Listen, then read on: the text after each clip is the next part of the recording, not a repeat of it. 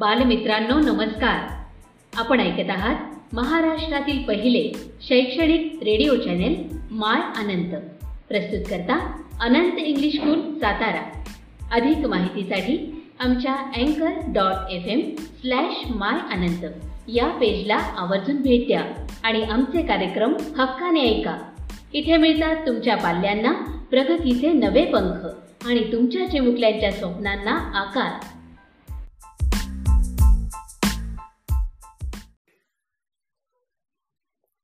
नमस्ते बच्चों।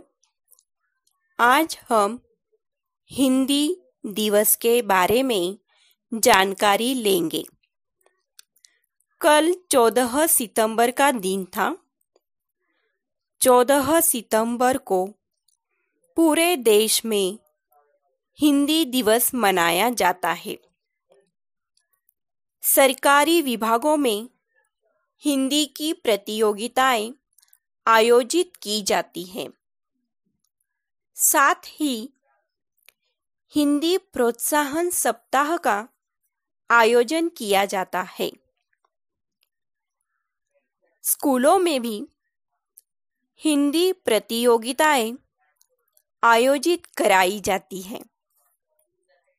राष्ट्रभाषा सप्ताह या हिंदी सप्ताह 14 सितंबर को हिंदी दिवस से लेकर एक सप्ताह के लिए मनाया जाता है।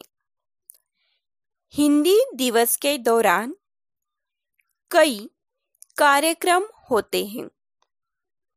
इस दिन छात्र छात्राओं को हिंदी के प्रति सम्मान और दैनिक व्यवहार में हिंदी का उपयोग करने के लिए आदि शिक्षा दी जाती है। लेकिन आपके मन में सवाल उठता होगा कि हिंदी तो एक भाषा है, इसका कोई एक दिन कैसे हो सकता है? क्या इस दिन के पहले हिंदी का अस्तित्व नहीं था। बिल्कुल था। हिंदी भारत में सबसे ज़्यादा बोली जाने वाली भाषा है और इसे राष्ट्रभाषा का दर्जा प्राप्त है। 14 सितंबर उन्नीस सौ उनचास को संविधान सभा में हिंदी को राष्ट्रभाषा का दर्जा दिया गया था। हिंदी के महत्व को बताने और इसके प्रचार प्रसार के लिए राष्ट्रभाषा प्रचार समिति के अनुरोध पर उन्नीस सौ तिरपन से प्रति वर्ष 14 सितंबर को हिंदी दिवस के तौर पर मनाया जाता है। 1918 में हिंदी साहित्य सम्मेलन में भारत के राष्ट्रपिता महात्मा गांधी जी ने हिंदी भाषा को राष्ट्रभाषा बनाने के लिए पहल की थी। गांधी जी ने हिंदी भाषा को जनमानस की भाषा भी बताया था। इस पर साल उन्नीस सौ उनचास में स्वतंत्र भारत की राष्ट्रभाषा के प्रश्न पर 14 सितंबर उन्नीस सौ उनचास को काफ़ी विचार विमर्श के बाद यह निर्णय लिया गया, जिसे भारतीय संविधान के भाग सत्रह के अध्याय की धारा 343 में बताया गया है कि राष्ट्र की राष्ट्रभाषा हिंदी और लिपि देवनागरी होगी। क्योंकि यह निर्णय 14 सितंबर को लिया गया था। इसी वजह से इस दिन को हिंदी दिवस के रूप में घोषित कर दिया गया। हिंदी दिवस मनाने का मुख्य उद्देश्य यह है कि वर्ष में एक दिन इस बात से लोगों को रूबरू कराना है कि जब तक वे हिंदी का उपयोग पूरी तरह से नहीं करेंगे, तब तक वे हिंदी भाषा का विकास नहीं हो सकता। लेकिन आज के समय में हिंदी भाषा लोगों के बीच में से कहीं न कहीं गायब होती जा रही है। और अंग्रेज़ी भाषा अपना प्रभुत्व जमा रही है। यदि हालात यही रहे तो वो दिन दूर नहीं जब हिंदी भाषा हमारे बीच से गायब हो जाएगी। हमें यदि हिंदी भाषा को संजोए रखना है तो इसके प्रचार प्रसार को बढ़ाना होगा। बच्चों, हिंदी की खास बात यह है कि इसमें जिस शब्दों को, जिस प्रकार से उच्चारित किया जाता है। उसे उसी लिपि में लिखा जाता है और उसी प्रकार बोला भी जाता है। देश के सतहत्तर प्रतिशत लोग हिंदी लिखते, पढ़ते, बोलते और समझते हैं।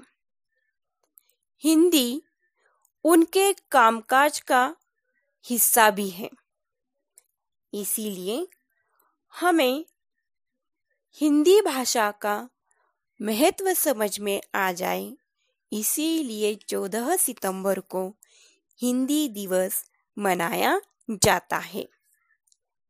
अब बच्चे अलग अलग तरह की कहानियाँ पढ़कर अपनी हिंदी भाषा और भी बढ़ा सकते हैं। सीख सकते हैं। हर भारतीय की शक्ति है हिंदी, एक सहज अभिव्यक्ति है हिंदी।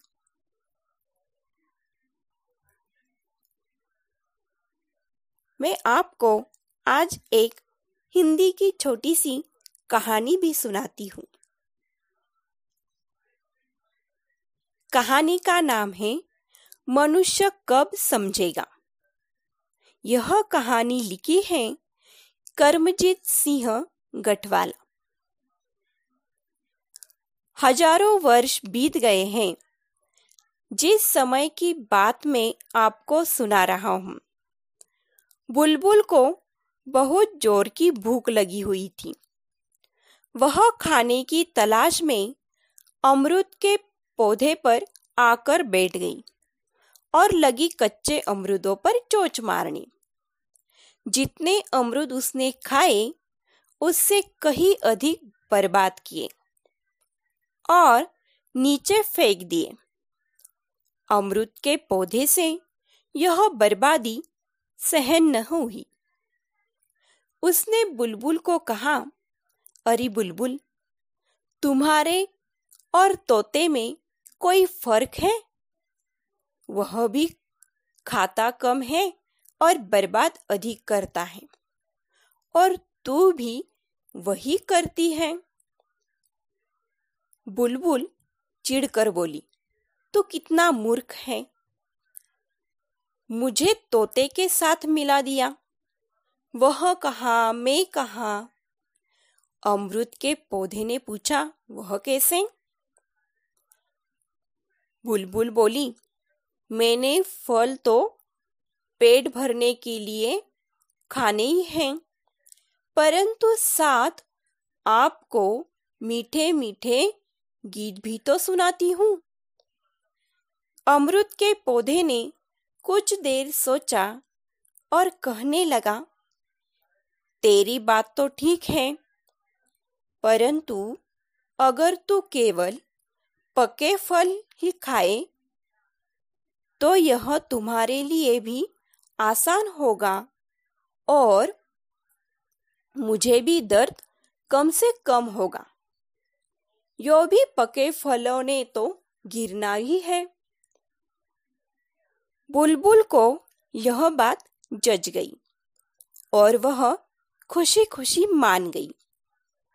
उसके बाद वह पके हुए फल ही खाने लगी और जब भूख मिट जाती फिर वह एक चोच भी फल पर न मार दी।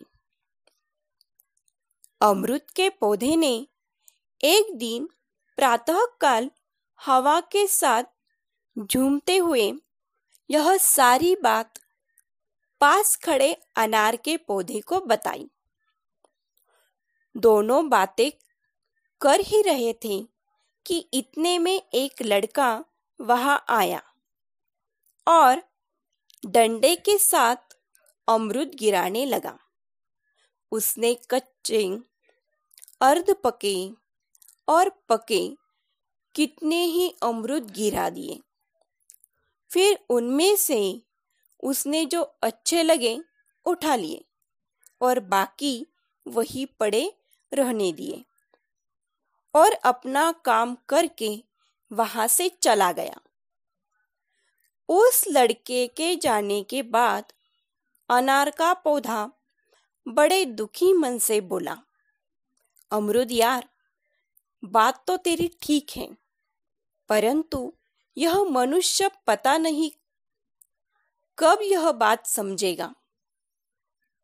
अनार की यह बात सुनकर पास खड़े दूसरे पौधे और उन पर बैठे पक्षी सोच में डूब गए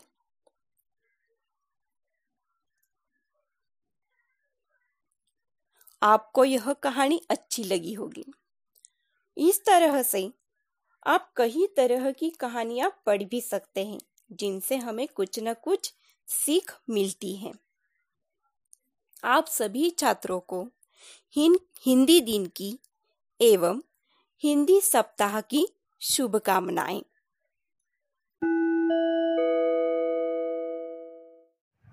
नमस्कार बच्चों। मैं ननावरे सर। आज 14 सितंबर। ठीक फरमाया आपने। 14 सितंबर, यानी कि हमारी राष्ट्रभाषा दिन हिंदी राष्ट्रभाषा दिन उन्नीस सौ उनचास को आधिकारिक तौर पर राष्ट्रभाषा दिन जो है, वह घोषित हुआ। और उन्नीस सौ तिरपन में राष्ट्रभाषा प्रचार सभा ने वह दिन मनाना शुरू कर दिया। तो कम से कम एक सप्ताह हम हिंदी में बोलेंगे, घर में किसी भी प्रकार की अगर सुविधा हो, असुविधा हो, फिर भी हम हिंदी बोलने का प्रयास करेंगे। आप करोगे, यह मुझे विश्वास है। तो इसी इसी हिंदी दिन पर मैं एक छोटी सी कहानी आपको सुनाना चाहता हूँ। कहानी भी बहुत दिलचस्प है। गुरु शिष्य की। नाम ही है उसका, आज ही क्यों नहीं?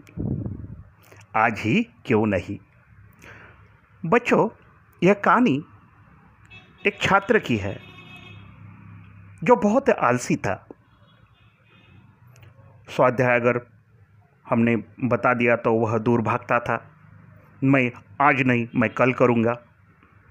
इस प्रकार की आदत उसे होने लगी थी।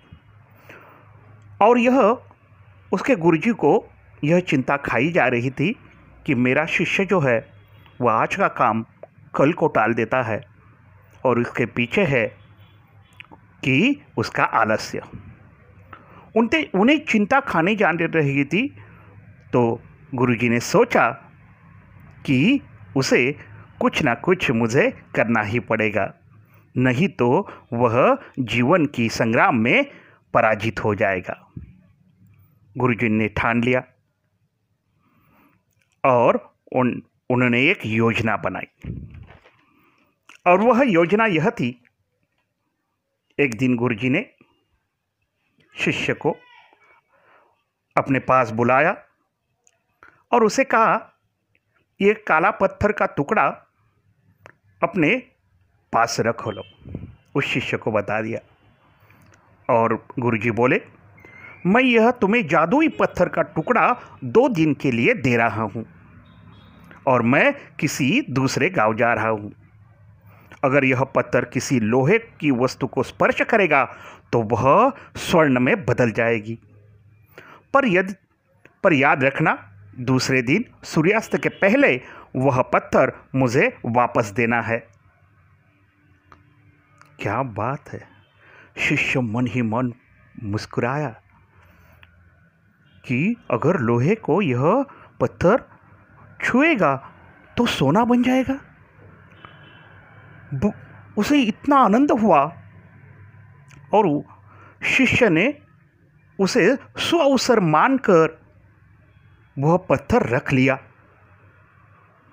लेकिन आलसी होने के कारण उसने अपना पहला दिन कल्पना करने में ही खो दिया। वह कल्पना करने लगा, मेरे पास बहुत सोना होगा, पैसा होगा, मैं अमीर बनूँगा, मेरे पास नौकर चाकर होंगे, मुझे पानी पीने के लिए उठाना नहीं पड़ेगा, उठना नहीं पड़ेगा। वह नौकर चाकर लेके आएँगे। मैं आदेश फरमाऊँगा, मैं अमीर बनूँगा। बहुत सारा पैसा मेरे पास होगा, सोना मेरे पास होगा। देखो, उसी विचारों में एक दिन बीत गया। फिर दूसरे दिन जब वह जागा, तब उसे मालूम था कि आज का दिन मेरे पास है। और मैं क्या करूँगा? वह जो स्वर्ण बनाने की आखिरी दिन है, उसे उसने पक्का विचार कर लिया, गुरुजी द्वारा दिए गए पत्थर का लाभ मैं आज के दिन उठाऊँगा। उसने निश्चय किया कि आज बाज़ार से बड़े बड़े लोहे के बर्तन जो है, वस्तुएँ जो है, मैं खरीद कर लाऊँगा और उन्हें स्वर्ण में परिवर्तित कर दूँगा। यह सोचते सोचते दोपहर हो गई। उसे लगा, मैं अब खाना खाऊँगा। मेरे पास बहुत समय है, फिर मैं सोऊँगा। और वह दोपहर तक ऐसे ही सोचने लगा, सो गया, गहरी नींद हो गई और जागा तो बहुत कम समय था। फिर उठकर बाज़ार जाता है। तभी सूर्यास्त होने वाला था। बाज़ार जा रहा था जल्दी जल्दी तभी उसे गुरुजी दिखाई दिए। गुरुजी को देखकर उनके पाँव पर वह गिर गिड़गिड़ाया। याचना करने लगा, गुरुजी, अभी समय है, थोड़ा और समय मुझे दीजिए और दूसरा एक दिन मुझे दीजिए, कम से कम मैं आपको यह पत्थर दूसरे दिन देने वाला हूँ। गुरुजी ने उसकी याचना नहीं सुनी। और उसे वह पत्थर जो है, उसे देना पड़ा। और उसका अमीर बनने का सपना चूर चूर हो गया। पर इस घटना से उसे बहुत बड़ी सीख मिल गई। उसे अपने आलस्य पर पछतावा होने लगा। वो समझ गया कि आलस्य जीवन का अभिशाप है। और उसने प्रण किया कि आज के बाद मैं कल पर कोई भी काम नहीं टालूँगा। आज का काम आज ही करूँगा। तभी जीवन में बच्चों, आज का काम अभी से शुरू करने में अपनी भलाई होती है। तभी एक सफल आदमी बन पाता है। अगर इस प्रकार से आप आज का काम कल करोगे तो आलसी बन पाओगे। और हमारा कोई भी काम नहीं हो पाएगा। हम हमारे जीवन में यशस्वी कभी नहीं होंगे। तो कैसी लगी यह आपको कहानी? मुझे पता है, आज इसका शीर्षक ही था, आज ही क्यों नहीं? तो बच्चों, यह कहानी आपको समझ में आए होगी और इसी कोरोना काल में हमें भी आलस तज कर, आलसी न बनकर अभिषेक और पढ़ाई, और ज़्यादा पढ़ाई और कुछ काम रह गया है, वह कल के लिए नहीं, आज ही करना है। धन्यवाद बच्चों।